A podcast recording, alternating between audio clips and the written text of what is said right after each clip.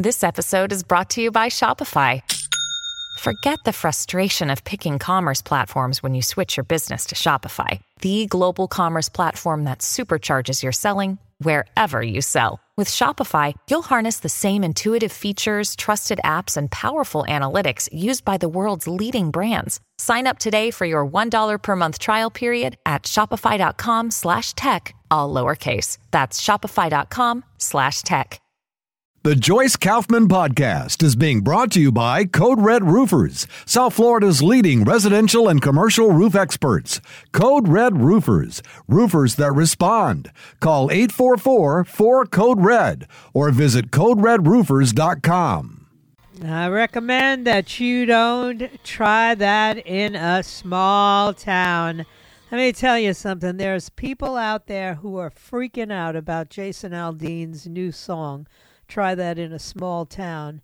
And I got, I heard the song for the first time yesterday. I got an email last night from a listener who said, You have to hear this song, and it'd be a good song for your Friday morning show open. And so I did like a Google search because I'm not a big country music, uh, contemporary country music fan. I like like the older stuff, but I have a producer who's actually a country music DJ. So I knew she would know the song. And I go on Google and I see uh, like a hundred different, you know, uh, highlighted stories from the Washington Post, from every website that you could possibly imagine. And it's all condemning this particular song. And then I find out that the video of this song has been taken down by the country music uh, I don't know, big big station, country music big station, and it's a it's a controversy. So I started listening to the song. Now trust me, if you don't see the video and you listen to the song, there is nothing unpredictable in this song. It is a typical country music song talking about good old boys and what they do and how they feel and how you can't have their guns and you can't sucker punch their grandmothers. You know, it, it, and you listen to the song and you're thinking, yeah, I get, I get it. You know, I totally understand where Jason Aldean is coming from. I've heard enough of his songs. He has another song about small towns that I like, and so I, I just uh, didn't know what all the fuss was about. Then I watched the video. So now the outrage is because in the video there are scenes from Black Lives Matter protests. Uh, there are scenes of demonstrations and, you know, the convenience store robbery, a bunch of different crimes, which alternate with video shots of Jason Aldean and his band performing in some public square in Columbia, Tennessee, which probably has a population of less than 50,000 people. And he's singing this following the two minutes of violent images. And then it literally uh, ends with a bunch of pictures, kind of like not really uh, a very good, well shot video of people in a town with their families, with their, you know, farms. And that's pretty much the message is that here in small towns, we don't do that. We don't protest. And, um, you know, maybe he was a little, what's the right word, insensitive about some of the reasons that those protests took place. But the bottom line is there are a lot of us. We're not from small country towns either who do not like to see mobs. You know, we don't like to see mobs of any kind. We don't want to see a mob attacking black people, mob attacking Asian people. We don't like mobs attacking especially innocent people. And I'm pretty sure that that is uh, very much what Jason Aldean was trying to portray in this video what ends up happening is we are not allowed to use a term like full of good, good old boys anymore, right? It's okay when rap stars refer to, you know, the N word in their crew or anything like that. We're just supposed to say, okay, you know, well, it's uh, it's the way they take the power back from that word, and we understand, and everything's okay. And oh well, if they want to call women uh, the B word or the hoe or whatever those words are that they've used in these rap songs for um, almost my entire adult life. Well, certainly my son was a, a rap enthusiast, loved Tupac Shakur and all the rest, the P. Diddy and all those guys. So I heard plenty of that. You know, uh, I didn't like him listening to it, but, you know, he listened to it whenever he could. So those kind of words, which made me flinch at the time, uh, we had to learn to live with them, right? No choice. You're not going to condemn an entire style of music for words that may be offensive but have now been used by the people who are supposed to be offended, right? So we don't get we don't get to use them. You know, I would never say that word, but I'm supposed to be completely tolerant if uh, some rap star says it, or if Ice T says it, or if whoever says it. You know, I have to hear it, and I'm allowed to flinch, but I'm not allowed to say it. So guess what? A lot of people uh, feel the same way about good old boys it became a bad way of describing white men from the country. So I guess to take their power back, they now refer to themselves as good old boys. And they're not talking about the kind of good old boys who, you know, lynch people in the 1946 race riot. So, you know, we need to we need to lighten up. All I'm going to say. The level of anger and looking for things to be offended by is off the charts. You can't tell me that Jason Aldean is some kind of racist because he made this song and he put some imagery of uh, Black Lives Matter protests, which happened and which ended up sometimes becoming very violent. That doesn't make him a racist. You know, and I, I just I I I grieve that my country has become not just humorless because this stuff isn't funny, but intolerant of anything that might possibly offend anybody. You know, people offend me all the time. I get offended by things that might not offend you, and you get offended by things that might not offend me. But I don't go crazy and I don't try to bring down you know, an entire career. I don't get so insulted by these images that I I have become changed my my personality. None of that happens with me. I'm pretty tough skinned. I didn't suddenly decide, well, I can't trust anybody because some people are criminals. You know, some people are criminals. That's all. I try to judge and discern which ones are the criminals. But I, I look at the level of outrage that's being expressed about this song, and I, I just don't get it. I mean, the country music channel pulled his video. And now it's a political weapon, you know, being wielded against, uh, you know, this this artist. I, am not, you know, I don't know that much about Jason Aldean, but what little I know has never been uh, particularly uh, He's not particularly controversial that I know of. And, uh, you know, I got a gun that my granddad gave me.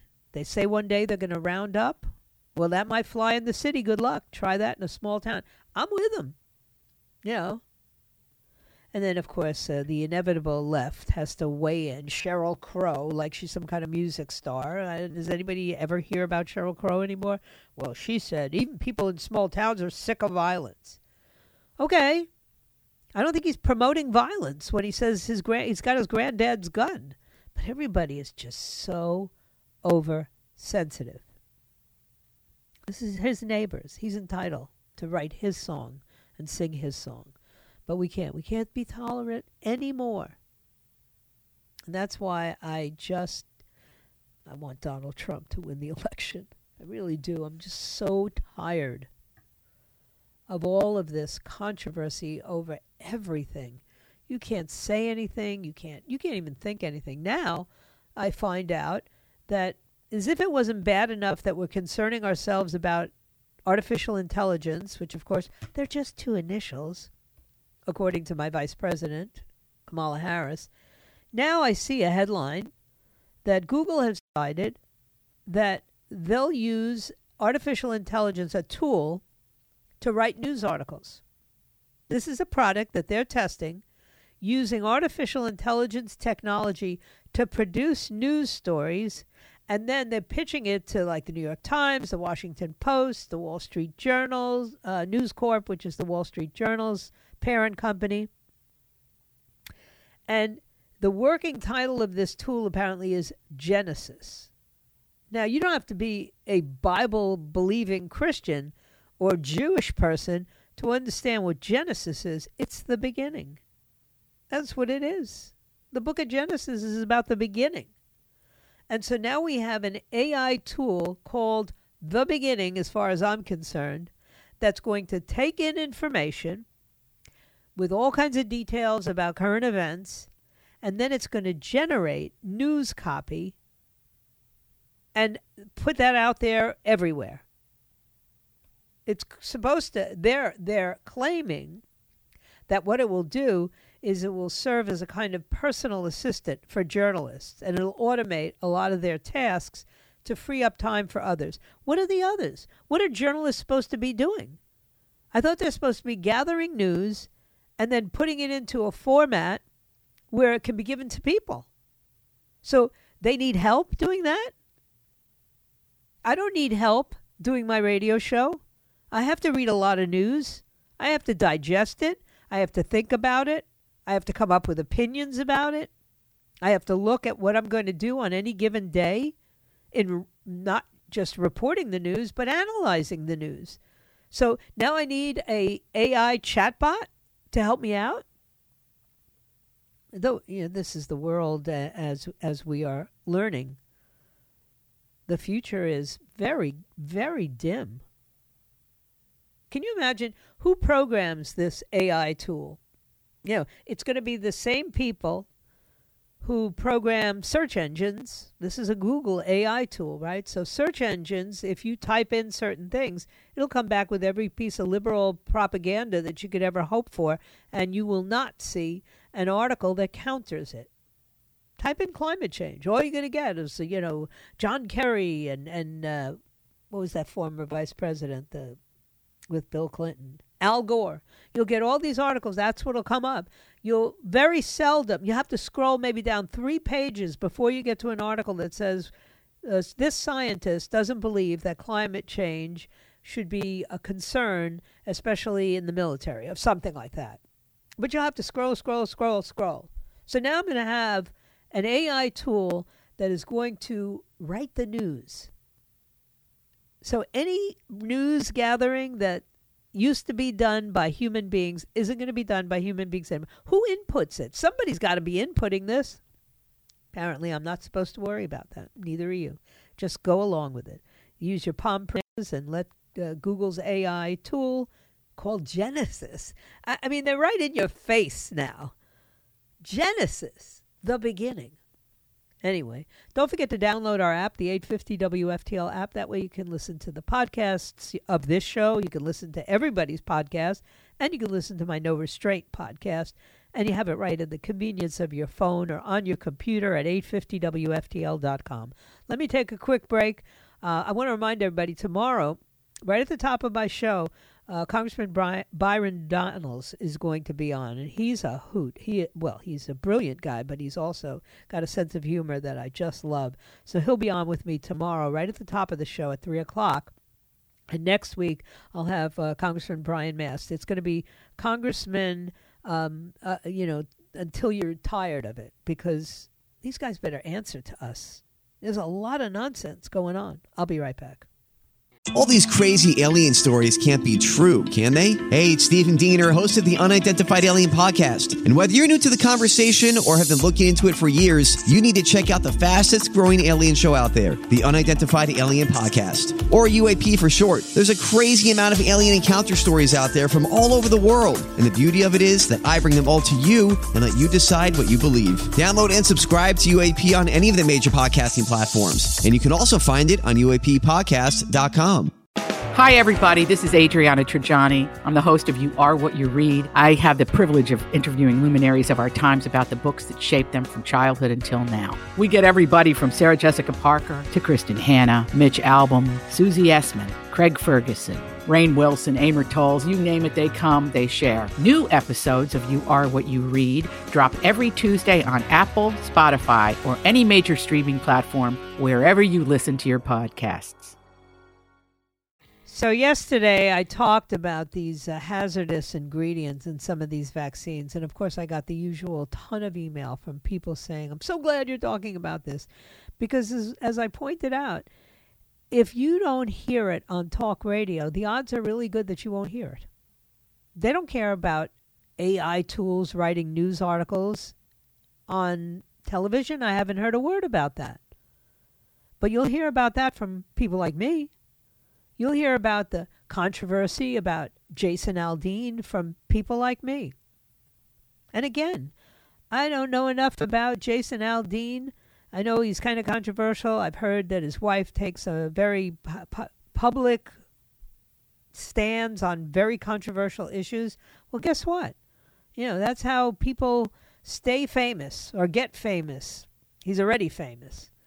But I'm telling you that, that some days when I talk about certain things, I'm stunned at how many people are starved for that information. And they ask, Where can I read more about this? Thank God I have listeners who are smart enough to ask. They want to see it. You know, I keep talking to my son Derek, who's out there in Hollywood. He is not affected by this strike. It, it is not affecting his network or his uh, TMZ. But what's going on is affecting the entire country. And we're seeing all of these people talking about it. You've got the Netflix CEO, I think his name is Sarandos. He says he knows that the pain uh, with the strike is to be expected, but he wants a deal. He wants them to make a deal. Because I was thinking about this the other day. I was looking at some awards listing. You know, when they show you who the nominees are for the Emmys or the this or the that. I never watch the award show themselves, but I tend to look at the list to see who gets nominated. You know, I don't watch the shows, but I know what they are, and I certainly have enough people in my circle who watch the shows and always recommend shows to me and then find out I don't watch shows, but nonetheless. So I'm thinking the last couple of cycles, all of the nominations have been going to these streaming services. It's either Netflix or Amazon Prime, which I guess is Amazon Studios. There's all these streaming sources, and you barely ever see a nomination for like some NBC comedy or some CBS show. It may be the end of the alphabet soup networks, maybe the end of network television entirely which is fascinating. Much like a couple of months ago when I was all concerned about the AM band being deleted from radios in cars. They control all the information that we get, and they keep making it a smaller and smaller group of people who have any power in what gets transmitted. It's concerning. And if it's not concerning you, well, g- tell me your secret. You know, are you just unaware or have you decided that you're not going to pay attention? You're going to get busy with other things. You know, I'm trying. I really do. I think about other things all the time. But I don't know how to turn it off, especially when it has so much to do with the future. I have a great, great I've had a wonderful life. Let me put it to you that way. But I have children and I have grandchildren. And the one thing I know about their lives is they are not living in a world like I lived, not living in a country like I lived in, and worse, they have very little chance of improving the situation. Whereas I grew up and we believed, I believed, that I could change the world. My generation may have seemed very self centered, and it was, but we were activists and we were the ones who said we're not going to eat uh, meat. It's cruel if they don't stop the factory farming. And you know we were always looking for a way to make things better. My children are too busy trying to figure out who's going to watch the kids when the two parents are working and want to go on a vacation.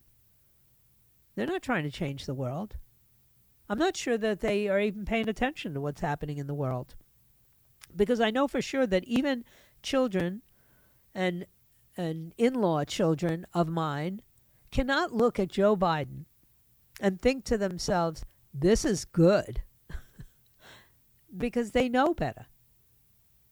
So they got to turn it off. There's some switch that they have to be able to turn off. And that's concerning. It really is because they are the smart ones. They are the ones who should be leading and I think they've just turned away and walked away from civic duty. I listen to young people when they get called for jury duty, even people in my age group get a summons for jury duty, and all they're worried about is how do I get out of this? As though there was no importance to a jury of your peers should you be arrested and tried for a crime.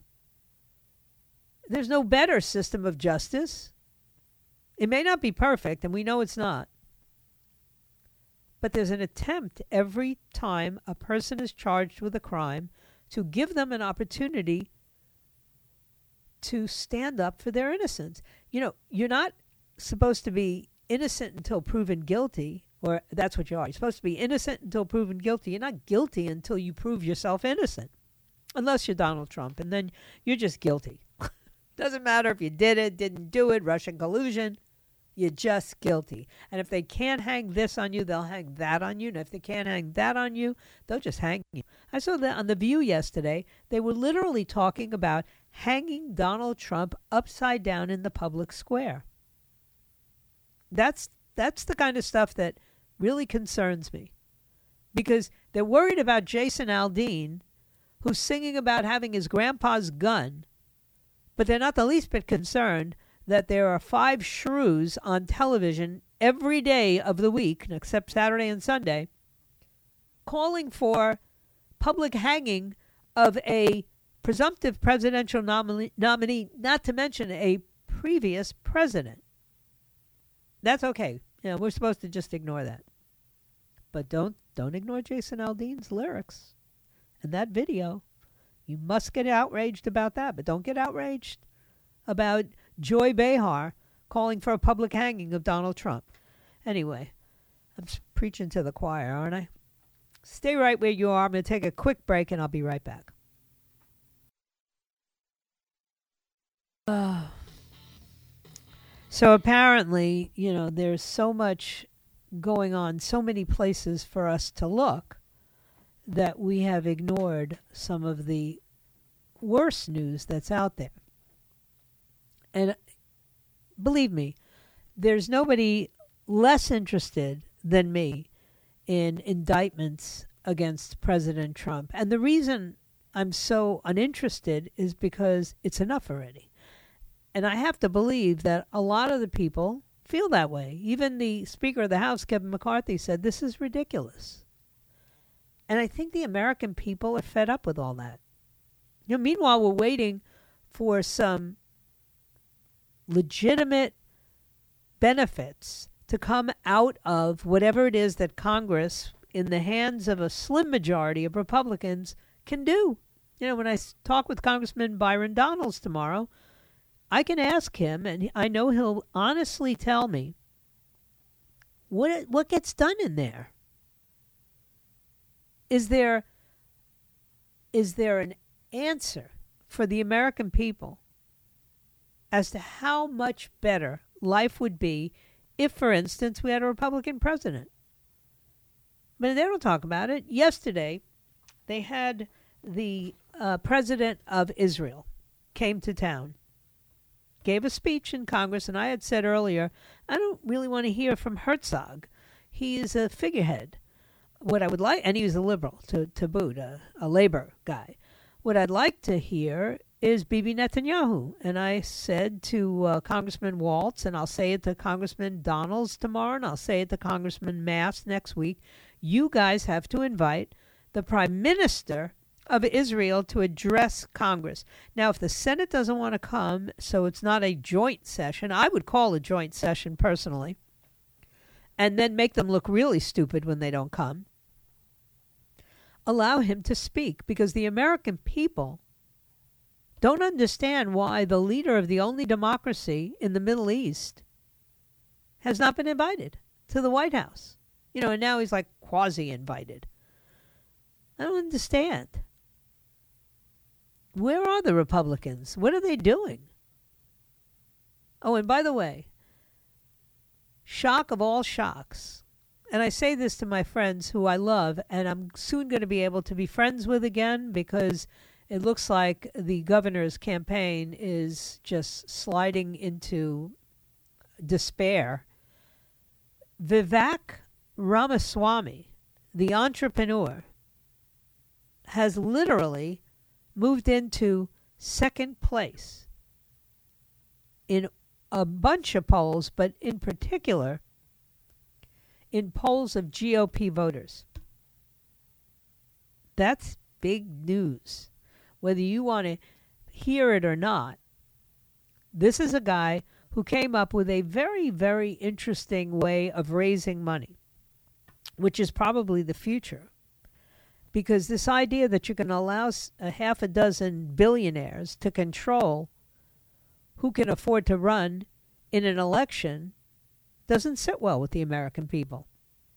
So he actually structured something, and I don't really understand it. I should probably study it more before I talk about it, but I, I understand it enough to tell you that if you make a donation to Vivek Ramaswamy's campaign, and then you are able to get a friend to make a donation to his campaign, you get to keep part of the friend's donation. There's nothing more exciting to people with an entrepreneurial spirit than for you to be able to get in on it. And apparently, it's working. He's in second place in a number of polls. Now, I I didn't predict that. I really didn't. And I'm not sure if it's going to last for more than a millisecond because things move so quickly. But Governor DeSantis had a ton of money. And apparently, he's already running out of a ton of money. Primaries are expensive, especially if you're running against Donald Trump. And the regular general election, when whoever gets the nomination is going to be expensive because it's looking really more and more like there's going to finally be a legitimate, well funded third party. This no labels party is no joke. And if this no labels party were to put forward, a, uh, I'll tell you who they, they could put forward the, the uh, senator from West Virginia. If they have Manchin as a presidential candidate? From who, which party do you think he's going to steal votes? If they have a team like uh, Manchin and Ramaswamy, that's a real powerful pairing. I don't know that that could ever happen, but I keep thinking about if I were at all inclined to vote for a third party, I'd go for the gusto now. This is the time to do it because even if they didn't win, they will directly affect who wins. Joe Manchin steals votes from Joe Biden. Vivek Ramaswamy steals votes from whoever the Republican nominee is. That's just the truth. You know, I'm just saying the quiet part out loud. But everybody knows that. I can imagine what's going on in these strategy sessions for all these candidates, right? They're banging their heads against the wall trying to figure out how they prevent some powerful personalities from actually becoming third party candidates. And forget about it if Donald Trump doesn't get the Republican nomination and he decides to run as a third candidate. This will be the like upside down, sideways, bend over backward election, which could be a lot of fun. It'll be great for radio, but not too good for the country. So I'm not hoping for that, but I certainly see it as a possibility. Now, of course, everybody wants me to talk about the congressional hearing yesterday, where you really have to admit when you have a Democrat who's been working in the IRS for years become a whistleblower and say that the investigations into Hunter Biden were absolutely stymied by his superiors. And he doesn't feel like he can sit on that secret anymore. Apparently, he worked under Shapley, who was the first whistleblower, and they kept his name out of it until I think it was ye- day before yesterday or yesterday when they finally released who who is the second whistleblower, and he sat in front of Congress. And I'm looking at this guy. Not only is a Democrat, and believe me, they checked. He's always voted Democrat. He's donated money to Democrat candidates. He's he this is his description of himself. He's a gay Democrat. So what kind of axe do you think he has to grind? None. He just would like to preserve the integrity of the agency that he works for. Would that there were more people working inside of these large bureaucracies that have grown way too powerful who would step forward and say politics is playing into decisions at the highest levels.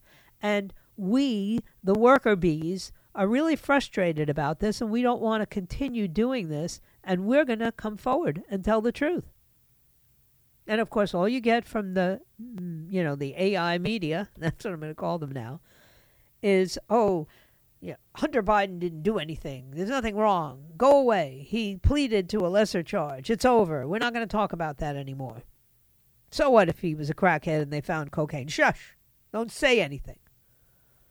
But Donald Trump, new indictments. We got more indictments. I just don't understand how anybody could be disinterested in politics anymore.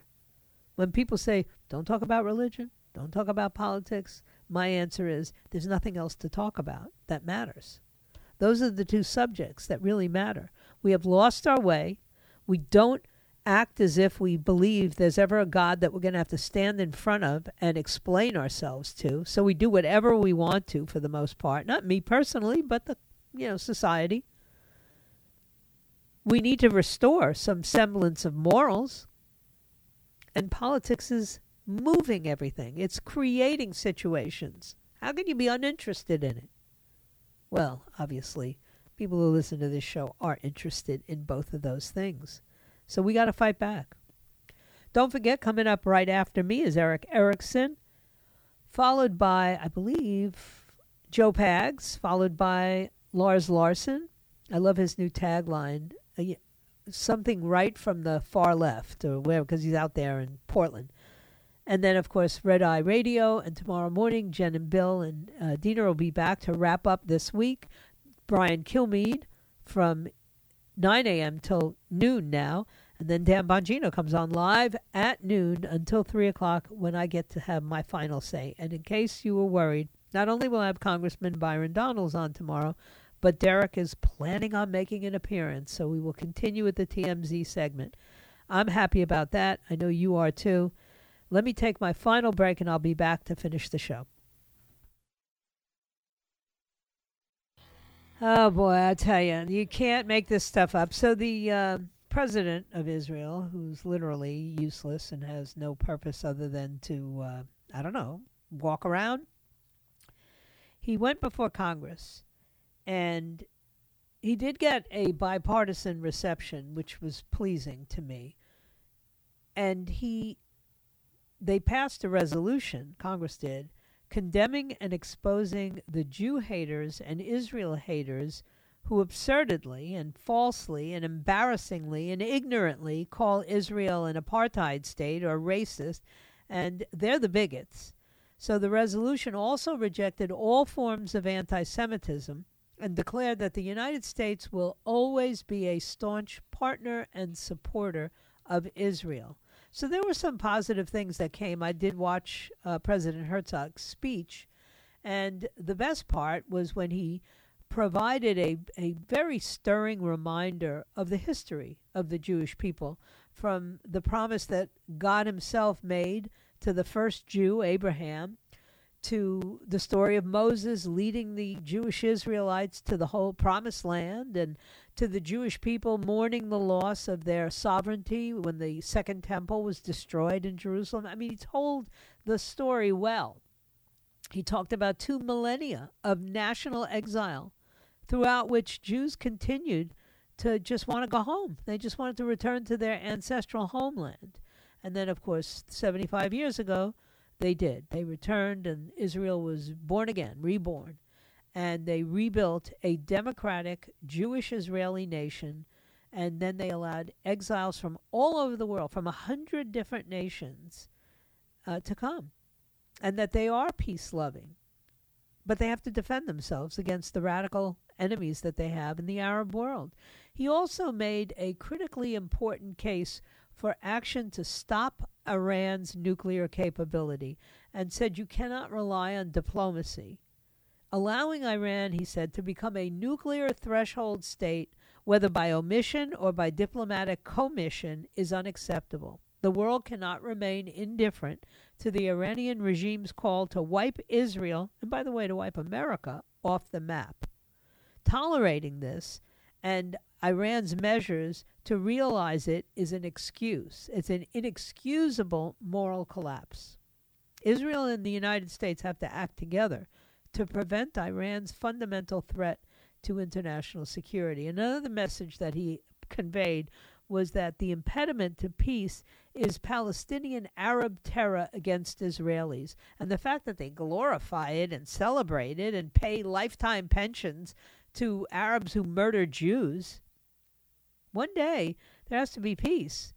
But as um, was it Golda Meir, when she was prime minister, she said, You can't have peace until they love their children more than they hate Israel. In other words, they have to stop sending these young bombers into Israel. This has been going on for decades already.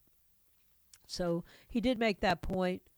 You cannot have peace anchored in violence. The Palestinian terror against Israel or against Israelis, against Jews, that undermines any possibility for peace between the people. And uh, there were some things in the speech I didn't like. When he was talking about Palestinian terror, he should have specified and named the PA, the Palestinian Authority, and its president, Mahmoud Abbas, as inciting murder of Jews and glorifying and paying them you know, and, and we give them money to pay these terrorists who blow themselves up in pizza parlors or go to uh, crossings and set off bombs that kill innocent people. And of course, he did not mention how the media talks about Israel. It's appalling. You know, forget about the squad. We know they hate Jews, but the media, goodness gracious. And he should talk about uh, and then he was talking about the strong judiciary. Oh, stop it. You know, get out of the politics. You're just a figurehead. But anyway, he should have said judicial reform is an internal affair and let Israel handle it. So that's my take on President Herzog, pr- who praised the U.S for pursuing a deal through this moron, the Secretary of State Antony Blinken, which is basically a deal that gives Hezbollah billions of dollars and surrenders Israeli resources. But hey, not much else I can say about that. So thank you for your time this time. Until next time, my plan is to be back here tomorrow at 3 o'clock with Congressman Byron Dan- Donalds as my first guest, and Derek will be on later on in the show, so you don't want to miss it. May God bless you and may God bless the United States of America. This was not a program designed by AI. The Joyce Kaufman podcast has been brought to you by Code Red Roofers, South Florida's leading residential and commercial roof experts. Code Red Roofers, roofers that respond. Call 844 4 Code Red or visit CodeRedRoofers.com.